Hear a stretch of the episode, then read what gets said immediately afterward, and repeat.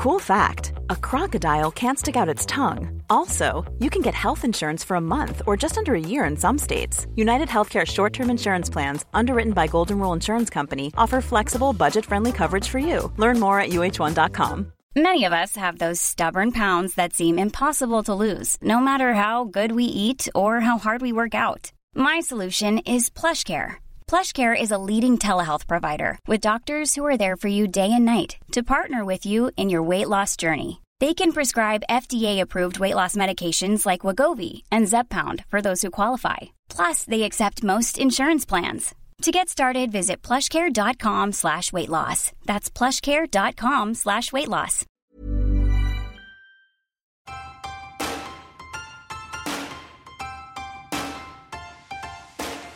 Well, hello there. Welcome back to Dr. Giles Yeo Chews the Fat. I'm a geneticist, so when I'm not in the kitchen cooking up a mean beef brisket chili, I'm at the University of Cambridge asking why some people are larger than others and trying to keep neurons alive in a dish. I spoke to fellow geneticist Adam Rutherford a couple of episodes ago about how we as a species haven't had time to adapt to our modern food environment. And that's what's fueling obesity and other diet related illnesses. One of the biggest and most recent changes is the advent of ultra processed foods.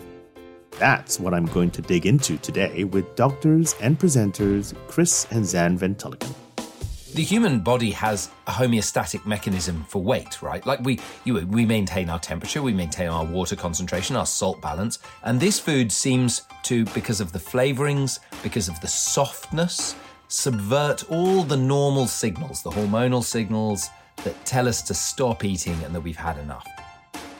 Now, these guys are the perfect people to get into all this with because Chris recently made a BBC show called What Are We Feeding Our Kids?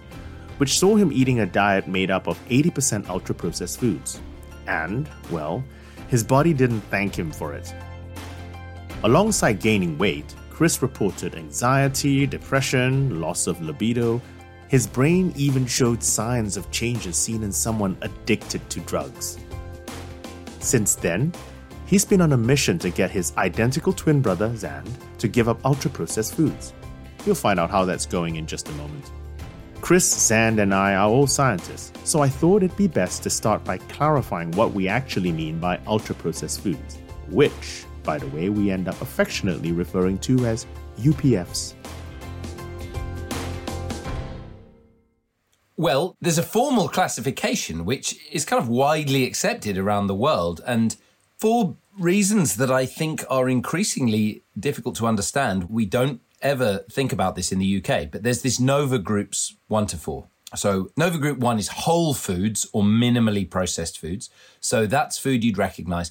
I mean, uh, do you think it's fair to say, Charles, all our food that we eat, no matter what we eat or how we eat it, is processed to some extent, unless you are wandering through a forest and you pull a fruit off a tree, everything has been bred, you know, uh, and modified over millennia. You know, there's nothing we don't eat really. No, I think you're right. I think bananas have to be spritzed. They, they're, as far as I know, they're transported green, and they, then they, someone has to spritz hormones on them before they turn yellow. Exactly. So everything is processed to a degree, but minimally processed. So milk is a good example. It's pasteurized. It's it's heated up. It's homogenized. It's all blended. It might be have some cream removed, but it's still it's still a whole food. It's more or less as it comes out of the cow. So that's Nova Group One, and that stuff's all good. Then Nova Group Two is culinary ingredients. So this is the stuff. This is salt, vinegar, uh, okay, oil, spices. Spices, I think, would be Nova Group Two. Uh, sugar, uh, and those things are, are very important. And then three is processed food. So this is food where, where there has been a, a degree of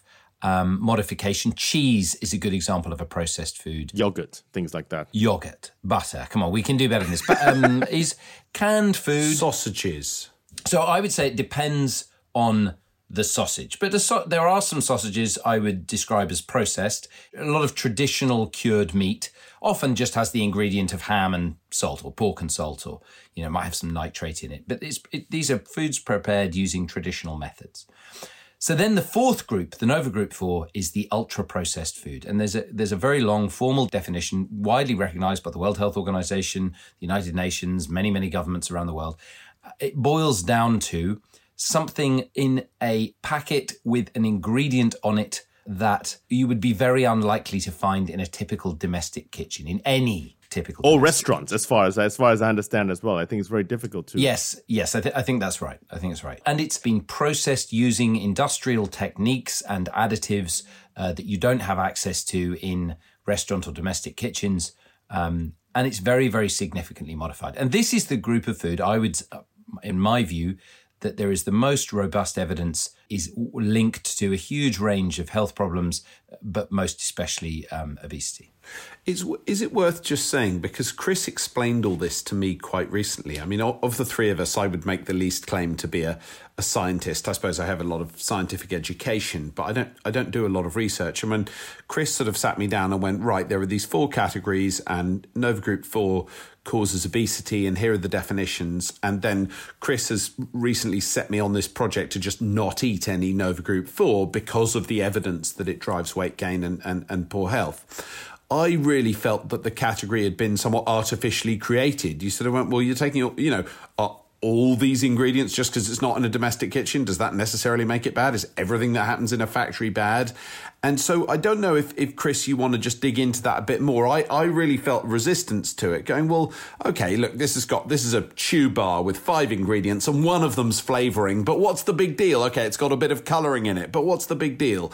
And it, it, it felt to me like is it fair to say that it is a definition that has been reverse engineered from uh, uh, how, how do we get to Nova Group 4? Because Chris, I think you just did a um a, a, a, TV show, and so you've done a deep dive. I mean, far more of a deep dive than, than I would say. I would say, and I mean this sincerely. I am the world's leading expert by lived experience on ultra processed food because whilst this Nova Group 4 makes up 60% of our diet on average in the UK. I'm the only person that's ever deliberately eaten uh, an 80 to 90% UPF diet for a month and thought about it and interviewed experts like you, like Kevin Hall, like the, like the people who came up with the definition, the epidemiologists, the metabolic scientists, while I ate it. So I thought about every single mouthful. So I'm the smoker who smoked mindfully, you know. And that does give you a peculiar a peculiar expertise. So the the the, the definition actually came out rather arbitrarily. A guy called Carlos Monteiro in Brazil is a nutritional scientist, and he noticed a really weird thing was happening.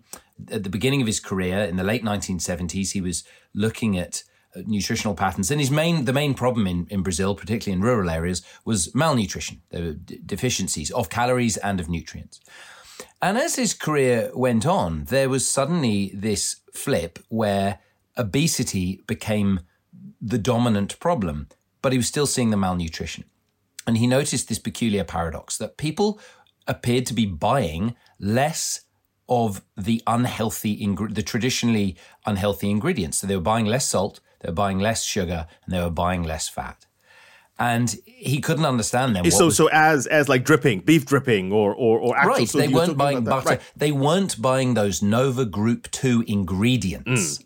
but they were eating more sugar and they were eating more fat and they were eating more calories, and it was coming from these ultra processed food. And he read the work of um, the journalist Michael Pollan, who, uh, uh, you know, anyone who's interested in food will be aware of, of Michael Pollan's work and his great distillation of all of nutritional science, uh, uh scientific advice into eat food, not too much, mostly, mostly plants. plants. Did I get it right? You did. Right. so and so, Carlos Monteiro, he certainly in his first ever paper where he comes up with this idea of ultra processed food, he does credit Michael Pollan with having contributed to the thought. Then Monteiro goes and starts doing dietary surveys and digs deep into the data and really sees when you control for other variables that consumption of this category of food is strongly associated with weight gain and other diseases. And then, so this was, that was 2009, 10. Since then, there's just this really wide body of epidemiological evidence and supporting the idea that as nations eat more of this food, as individuals eat more of this food, it seems to be associated not just with obesity, but metabolic disease, cancer, depression, diabetes, quite a long list of, of the problems of modern life. So what what's interesting is you, um, Xand, you were just saying that oh, Chris has sat me down. He talked to me. He's trying to get me to eat less UPF. Um, I interviewed another set of twins, Lisa and Alana McFarlane. They were used to be known. They were hedonistic Glaswegian DJs, Um, um, but then they became the gut stuff. Anyway, that's not the point. My point is they were identical twins, but then they, they were telling me that as children, one of them ended up with arthritis okay, and the other one didn't. And so there were obviously differences in the kind of illnesses which they got. And so now I have another set of identical twins in, in, in front of me. I mean, is part of the reason why Chris is telling you that you should, should eat less is because do you have a more unhealthy diet than, than, than Chris? Do you have other, uh, uh are you at risk of other diseases than Chris? Yes. So I, yes, I mean, I, I, suppose the simple answer is that I weigh more than Chris. I probably weigh 20 kilos more than Chris. And I think that's the biggest weight difference between any set of twins in the UK ever recorded. It's not an enormous, you know, if you sort of saw us standing side by side, which you have, you know, we don't look ridiculously different, but twins do tend to be pretty similar mm. in terms of weight. And mm. so um, I suppose the weight was the obvious thing. And then as you get older, you just go, oh, carrying carrying extra weight, and that you know that isn't going to be good for him. I'm carrying it around my middle and central adiposity, as you know much better than me, is really bad for you. And then I got ill with COVID and got a thing called atrial fibrillation, which is definitely not it's definitely made worse by being overweight, and COVID's been made worse by by being overweight, and so that there was probably some additive effect there. So yeah, so I'm I'm less well than Chris. So I think that sort of drove it. But also there's the the other thing that of course goes on in a family is that once you have an experience, you're an evangelist for it. And Chris sort of went, look, I I did this diet and he became the ex-smoker. This, this, this the... yeah, yeah, yeah, yeah. The religious convert, the you know, the person who's seen the light. I mean, there's nothing more annoying than those people in a way, especially when they're your uh, closest relative, brother, yeah, clone. And so, but it was very interesting that he said to me, "I can ruin this food for you." This was the, the, the bit that Xand skipped is having gone on this diet for this BBC program about about child obesity. I ate the diet, spoke to you, and then at the end of the diet, I couldn't eat the food anymore. It became utterly repulsive. It, well, I didn't make any effort to quit. It was, it was, I was one of those smokers who was just like, I just didn't want another one. It was, it was like a hypnosis trick. And there was one scientist from the Brazilian team who came up with the definition, Fernanda Rauber, and she said, Chris, you must not think of UPF as food. It is just an industrially produced edible substance. It is not food. And as I ate my fried chicken, you know, my, my microwave chicken nuggets that night, I, her voice was in my ears, and it was as I slept at night. Microwave and, chicken nuggets. You don't even stick in the oven, oh, dude. It's just. so it's not only ultra processed; it's soggy ultra processed foods. You know, it was it was really but i was also eating the fancy i was eating fancy stuff and i, I literally i can i can spot upf a mile off now and i can't eat it anymore. So i had this idea of you know can i send Xand on an aversion diet? Is i feel i i have an i had an addicted relationship with this food. I had an addictive i know food addiction is is problematic and, and complicated but for me, that was true, and I felt like for Xand that was true. So maybe if I could get him to quit, quitting might be easier than moderation. And, and has it been a success, Xand? Has has Chris made him been able to convince you to stop eating it? Yeah, the, the, yes is the short answer. And it's interesting that there have been a couple of times where I've not um, not fallen off the wagon, but through sort of habit and lack of concern, have ended up ordering myself a big takeaway full of ultra processed ingredients. And um, because I've got, I mean, sort of for a legitimate reason, right? Like I've come in from work late and the, I haven't gone to the shops and I haven't got anything. It was all a bit unpredictable. It's always and, a reason. But but it has been surprisingly on the two occasions I did it. The first time I thought, oh, I'm not really enjoying this. I don't think I've ordered the right stuff. And the next time I thought, oh, Chris has really ruined this. There was one moment that was really good and we were eating a particular kind of crisp which comes in a tube it's a famous thing you can get you know there are lots of different brands of them but you know they're sort of uh, very regularly shaped curved yeah they're not they're not slices of potato that it's have been exactly I, the, I, don't mean normally reformed crisp, potatoes. exactly and they they come in a tube you can get the lid off and you typically take out a whole one and put it on your tongue and crunch it up. And so we were having a, a sour cream and onion or a sour cream and chive or something like that. It was one of those flavors that I quite like. And so Chris said, okay, well, eat this, you know, and I sort of said, well, that's fine. That's what I expect. I've had them before. And then we crumbled them, turned them into, into sort of flakes. And instantly they were less appealing. So you kind of go, okay, the big acoustic stimulation of putting the whole thing on your tongue and getting all the flavor coated all over your tongue at once was removed. And then you've got these little crunchy things which aren't as appealing. And then we he crumbled them further into powder so that they were just a sort of sour cream and onion flavor. So hang on a second. This is a true story here. This is this is actually describing this is what, this is you, the experiment that, that Chris, Chris did to me to try and demonstrate that you can actually taste. You think it's all different, like some of it's breakfast cereal, some of it's puddings in a tin, some of it's uh, ready meals and pizza, and nuggets and stuff. Some of it's in restaurants, you know. So, so I feel like it's a very diverse category of food. And Chris went, no, no, no, no, no. And so you end up with powder and the powder at that point is like a salty, weird, sort of chemical flavored powder. It really doesn't really resemble the original thing.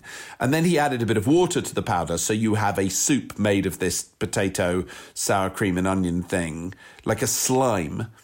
But this is stuff that's wildly popular that people serve all year round. That you go to someone's house, they'll open a tube of these things. You know, these are very common, popular foods. Just the slime is totally inedible. Mix it with water, turn it into a paste. It's appalling.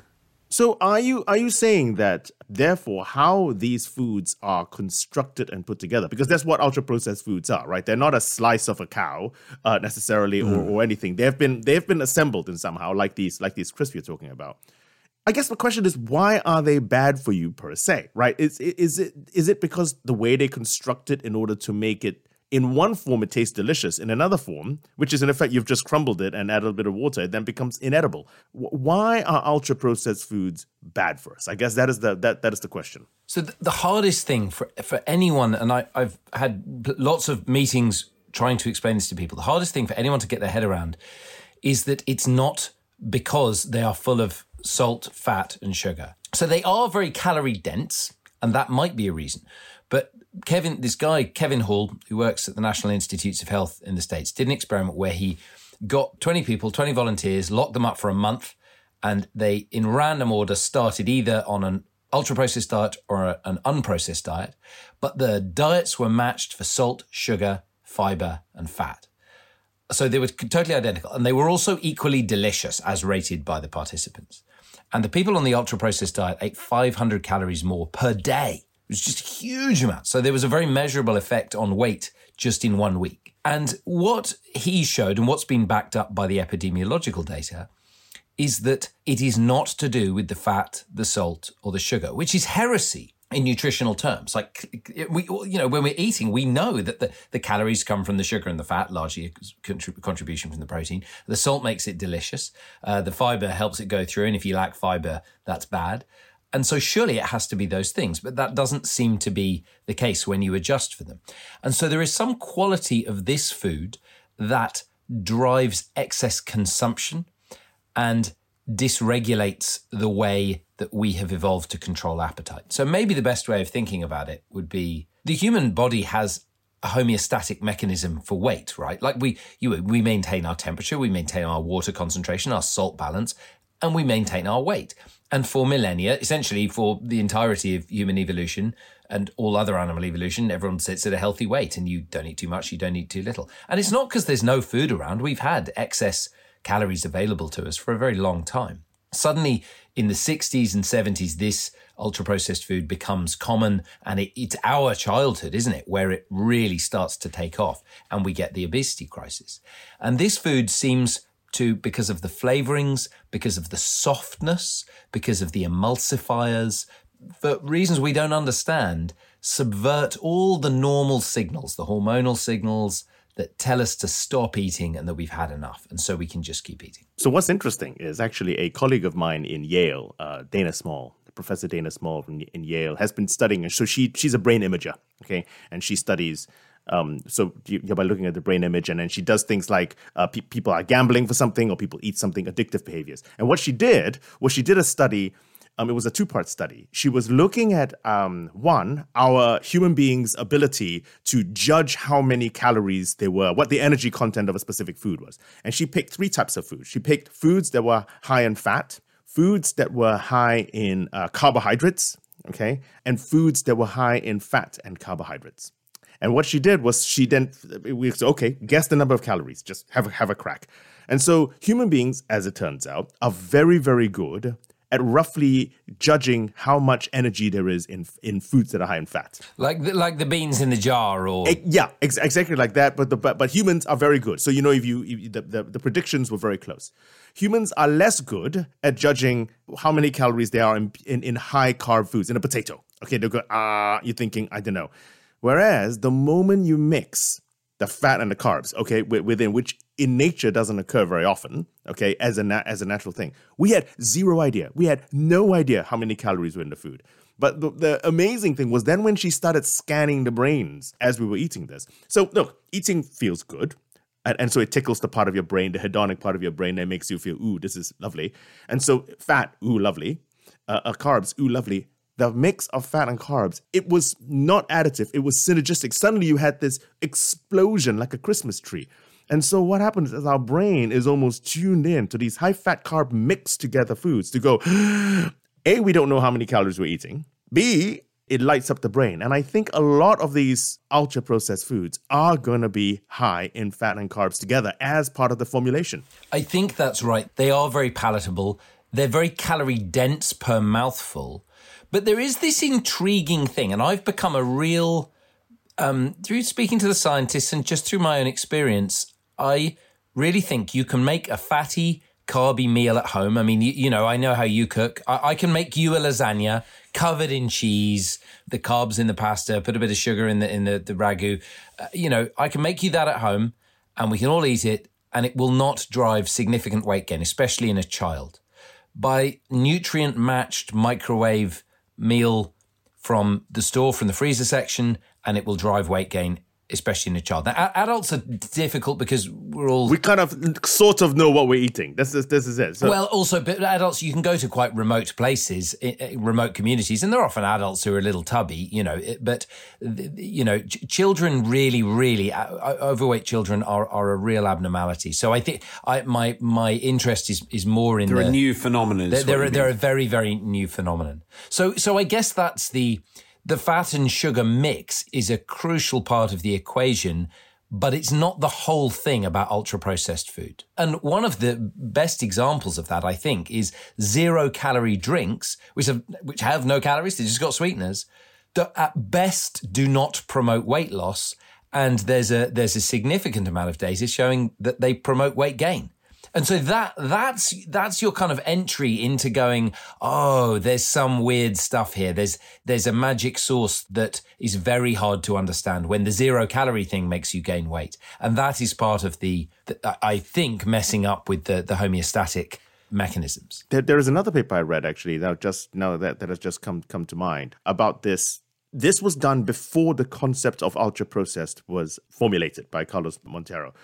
Um, but what happened is these scientists they did an experiment in which they fed in effect an ultra processed cheese sandwich to, to people versus a wholemeal bread with a slice of cheddar okay? Cheese sandwiches and matched it for calories okay? So this was pretty much exactly the same calories and then they did the cross, crossover control and then measured their energy that they gave out. So this is so-called diet-induced thermogenesis, the amount of heat that's actually chucked out because our body is actually breaking down the, the, the, the product. And what they found, well, they didn't use the word ultra-processed, but I'm assuming store-bought white bread um, um, with a piece of It has to. It has to be. It's impossible to buy a loaf of sliced That- that white is- that bread is in a not- that is not- bag. that is not It doesn't exist. It has to be UPF. And what they found was that you ended up spending more energy taking apart the less processed cheese sandwich mm. than you did. You know, something like nearly 50% less energy was spent in exactly the same food with exactly the same number of calories. Your body has to spend more energy to take apart wholemeal toast and a slice of cheddar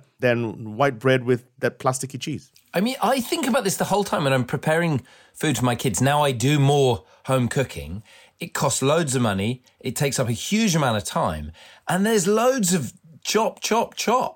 And I'm, you know, grinding and stirring in the pan. And it's immense. Just getting the thing to the plate is hugely calorific because I have to be the, the factory machines. Ever catch yourself eating the same flavorless dinner three days in a row? Dreaming of something better? Well, HelloFresh is your guilt free dream come true, baby. It's me, Gigi Palmer. Let's wake up those taste buds with hot, juicy pecan crusted chicken or garlic butter shrimp scampi. Mm. Hello Fresh. Stop dreaming of all the delicious possibilities and dig in at HelloFresh.com. Let's get this dinner party started.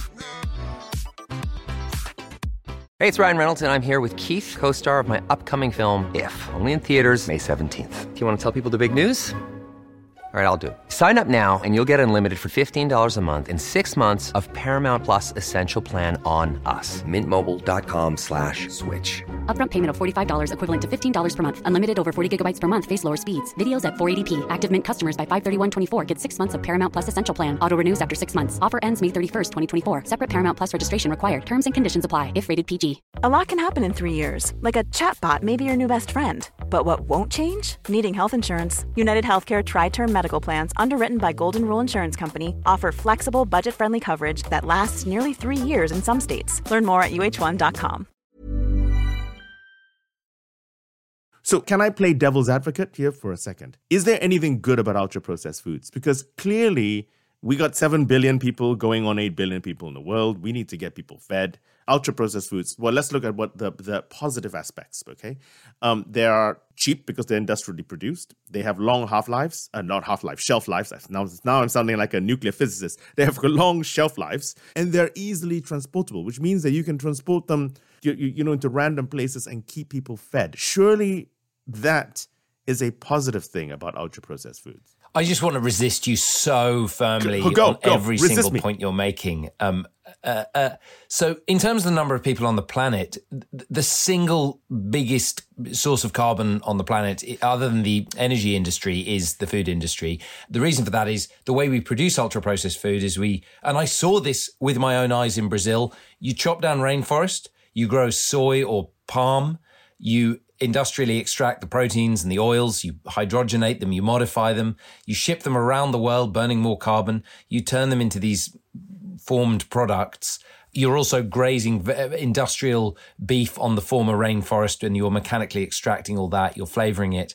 And you are turning it into safe food. It has very low nutritional content. So what we're what we're now seeing globally is this this syndemic, this synergistic pandemic where we have rising obesity, rising malnutrition, and climate change all going hand in hand. Can I can I just tilt um, once again once again playing devil's advocate because this is the otherwise it's a love circle and no one wants to listen to this. But but the question the, the question is price because ultra processed foods are cheaper and Kevin Hall's study does point this out. Then you end up people who are underprivileged, lower socioeconomic class who are they have no choice because they have no time, they, they have less money, etc., etc. And so they are more likely to buy these ultra ultra processed foods. So I guess my question is, what do we do about that? How how do we try and fix the problem of privilege and access to the foods that us middle class people will have no problems in cooking and chopping and all these things. But if I have no time to cook and to chop and to and to do things, how how, how if you we don't have freezer space, you can't batch cook. If you don't have a mm. good knife, if you don't have space in the kitchen, you may not have a mm. kitchen,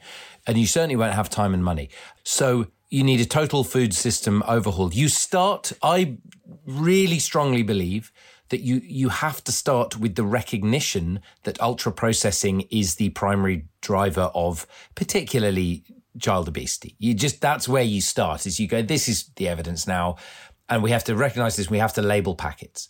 Once you do that, other things then become clarified. You don't ban the food, you don't raise its price, but you introduce subsidies and promotions and incentives and tax relief and marketing campaigns and public health It- campaigns. it- it's worth saying that if you give a community information, then they can solve a lot of their own problems. And I think looking for top down solutions to the, the way that people feed themselves when it's so cultural and it's so grounded in you know local issues then you will have individual communities saying we would like to put a tax on soda versus other communities say no no we don't want a tax on fizzy drinks but what we do want is to campaign for better supermarkets or um, home economics lessons in schools or something like that there are all kinds of different ways of approaching it the issues that you raise about starvation are really fascinating. And I, I worked in one famine in my life in Sudan.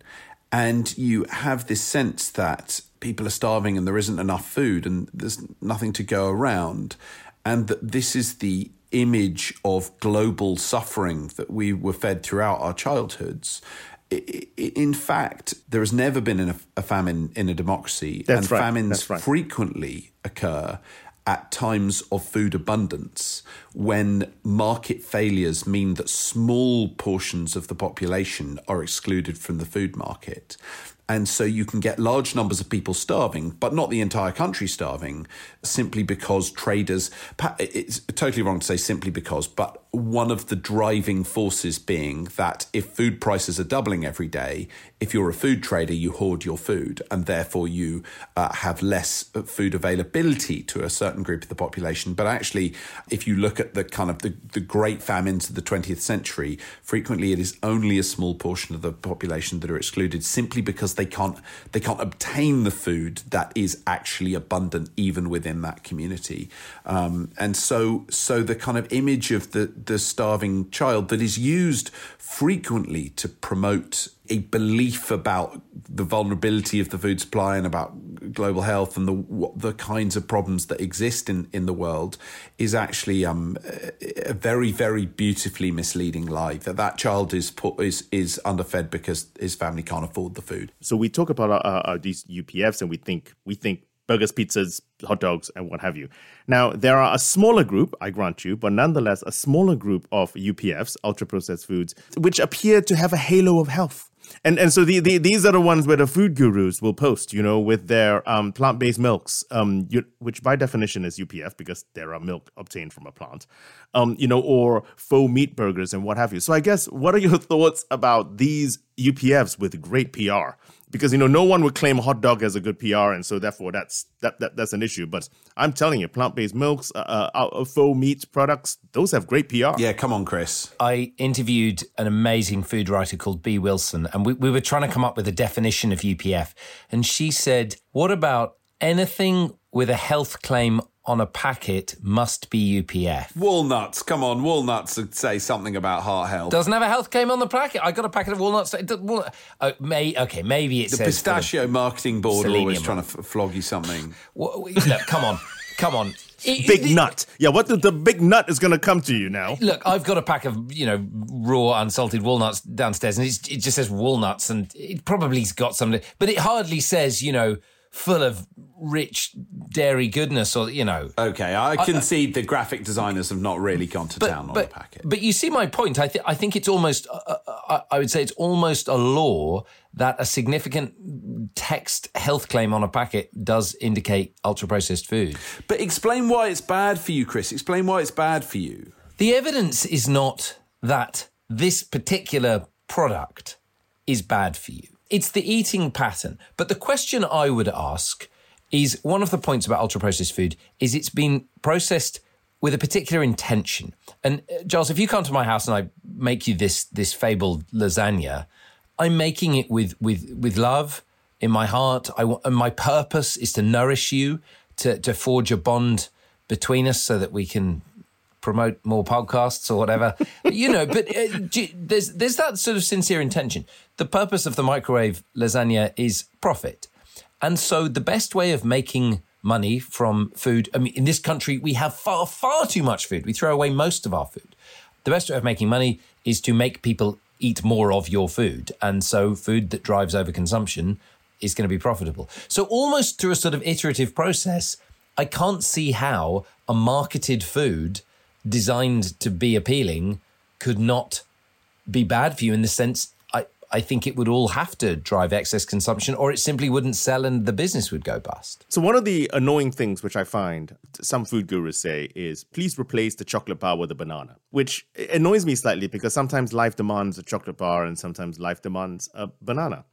So can we make a better chocolate bar? Can we have a chocolate bar with more nuts in it, uh, uh, more fiber in it? So so can we take can we make a UPF item of food better so that if you are in the mood for a chocolate bar, you can have a healthier UPF chocolate bar?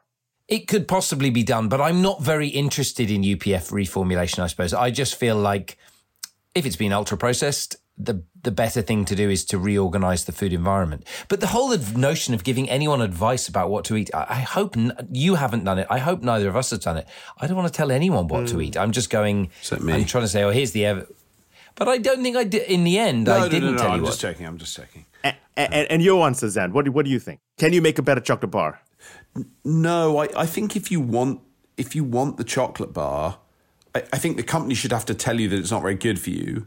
But I think if you want the chocolate bar, you should have the real chocolate bar and not something that's impersonating a chocolate bar. So maybe it's, I mean, I think there are chocolate bars which are not UPF if you got your single estate organic. Like there are chocolate bars with not much in them other than sugar and cocoa and I don't know exactly what's in a chocolate bar, but you could get a very rarefied chocolate bar probably wouldn't do for you what a kind of candy bar from a big manufacturer would do in terms of that thing that you need at that moment. And if it's the the middle of the night and you're working a night shift and you're really tired and you just want that thing, I guess there's a world where I go, well, look, I'd rather you just had that and knew it and it said on it, this is Nova Group 4 and you knew what Nova Group 4 was and you just go, well, that's going to be the thing that I'm going to have today and the say what and and that having an impersonation of the thing may just cause more problems. Yes, the health halo is almost more dangerous. It creates that kind of moral hazard where you go, "Oh, this is healthy," and it's like, no, it isn't. It isn't. The the multi-grain ancient grain loaf is still as ultra processed as the mighty white. You might you literally, I genuinely think you might as well just eat the mighty white. So clearly, at the moment,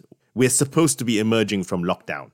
How have you guys eaten through lockdown? Have you eaten better? Have you eaten worse? Because at the moment, my son is downstairs uh, uh, making me dinner. We're recording this in the evening, making me dinner. He's making pizza. The you know, uh, he's made the dough and what have you. I'm, he's 20 years old. So let me tell you guys, all the investment uh, does come back and pay off at some point. So, so, so have you guys uh, eaten better or worse through lockdown? Uh, very much worse which surprises me because I quite like. So I do not have a. I would not have ever said I was a guy with a huge problem with UPF, but you don't need a lot of it in your diet to add a lot of calories. Um, but I quite like cooking, but actually, the combination of the chaotic amount of work I had to do, plus being ill, plus being alone, which is quite depressing actually to cook all the time for myself, plus the lengthy queues at the supermarkets meant that my food delivery bill skyrocketed along with a significant amount of weight gain. So I, I did not do, yeah, illness, laziness, misery, and work conspired against me. And, and Chris? Well, I had this weird experience of midway through lockdown. I had this intense weight gain over four weeks eating ultra processed food for the program and then entirely quit it. And I tell you what, that weight takes time to shift. You know, you, I mean, you, you know, we've talked about this, but the human body is incredibly efficient at maintaining a store of abdominal fat. So through simply avoiding ultra processed food uh, as a form of religion, I now eat fairly well. But, you know, it's the constraints of, of time and everything. But I, am pretty good. I'm pretty good. Yeah. Chris and Xand, thank you so much for chewing the fat with me. Charles, it's so nice to speak to you. Thank you. Thanks a lot for having us, Giles.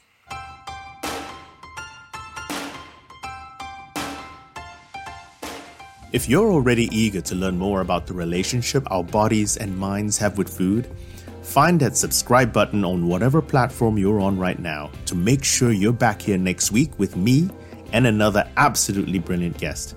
And if you just can't get enough of the Giles, Chris, and Xand lovin', well, you can hear us all nattering away on their podcast, a thorough examination with doctors Chris and Xand addicted to food. Over on that show, we chatted about why some people respond to stress by eating and whether or not food addiction exists. There are also more thoughts about UPFs in my book. It's called Why Calories Don't Count, and there's a link to both the hard copy and the audiobook in the show notes. Still to come in this series, a real celebration of food that nourishes the soul. But next week, I'll be chewing the fat with Spike Mendelsohn. Do you ever get hangry? So imagine having that feeling every day of your life what stress that does onto your body. Are you going to be a happy human? Are you going to walk around the planet trying to better yourself? We're going to end up pumping out is people that are aren't happy, that are depressed, and the society is just going to be a struggle. And, and that that's why we should care. Thank you again to Chris and Xand Van to my producer Anushka Tate for Orion Publishing Limited, and to you for listening. I'll catch you very soon.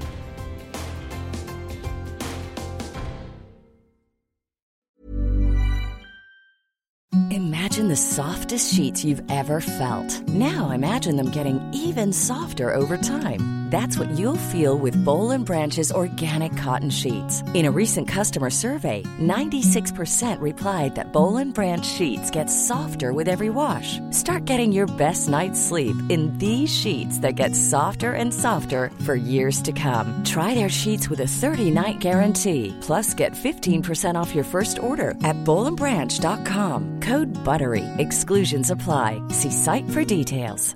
Imagine the softest sheets you've ever felt. Now imagine them getting even softer over time. That's what you'll feel with Boll and Branch's organic cotton sheets. In a recent customer survey, 96% replied that Boll and Branch sheets get softer with every wash. Start getting your best night's sleep in these sheets that get softer and softer for years to come. Try their sheets with a 30-night guarantee. Plus, get 15% off your first order at bollandbranch.com. Code BUTTERY. Exclusions apply. See site for details.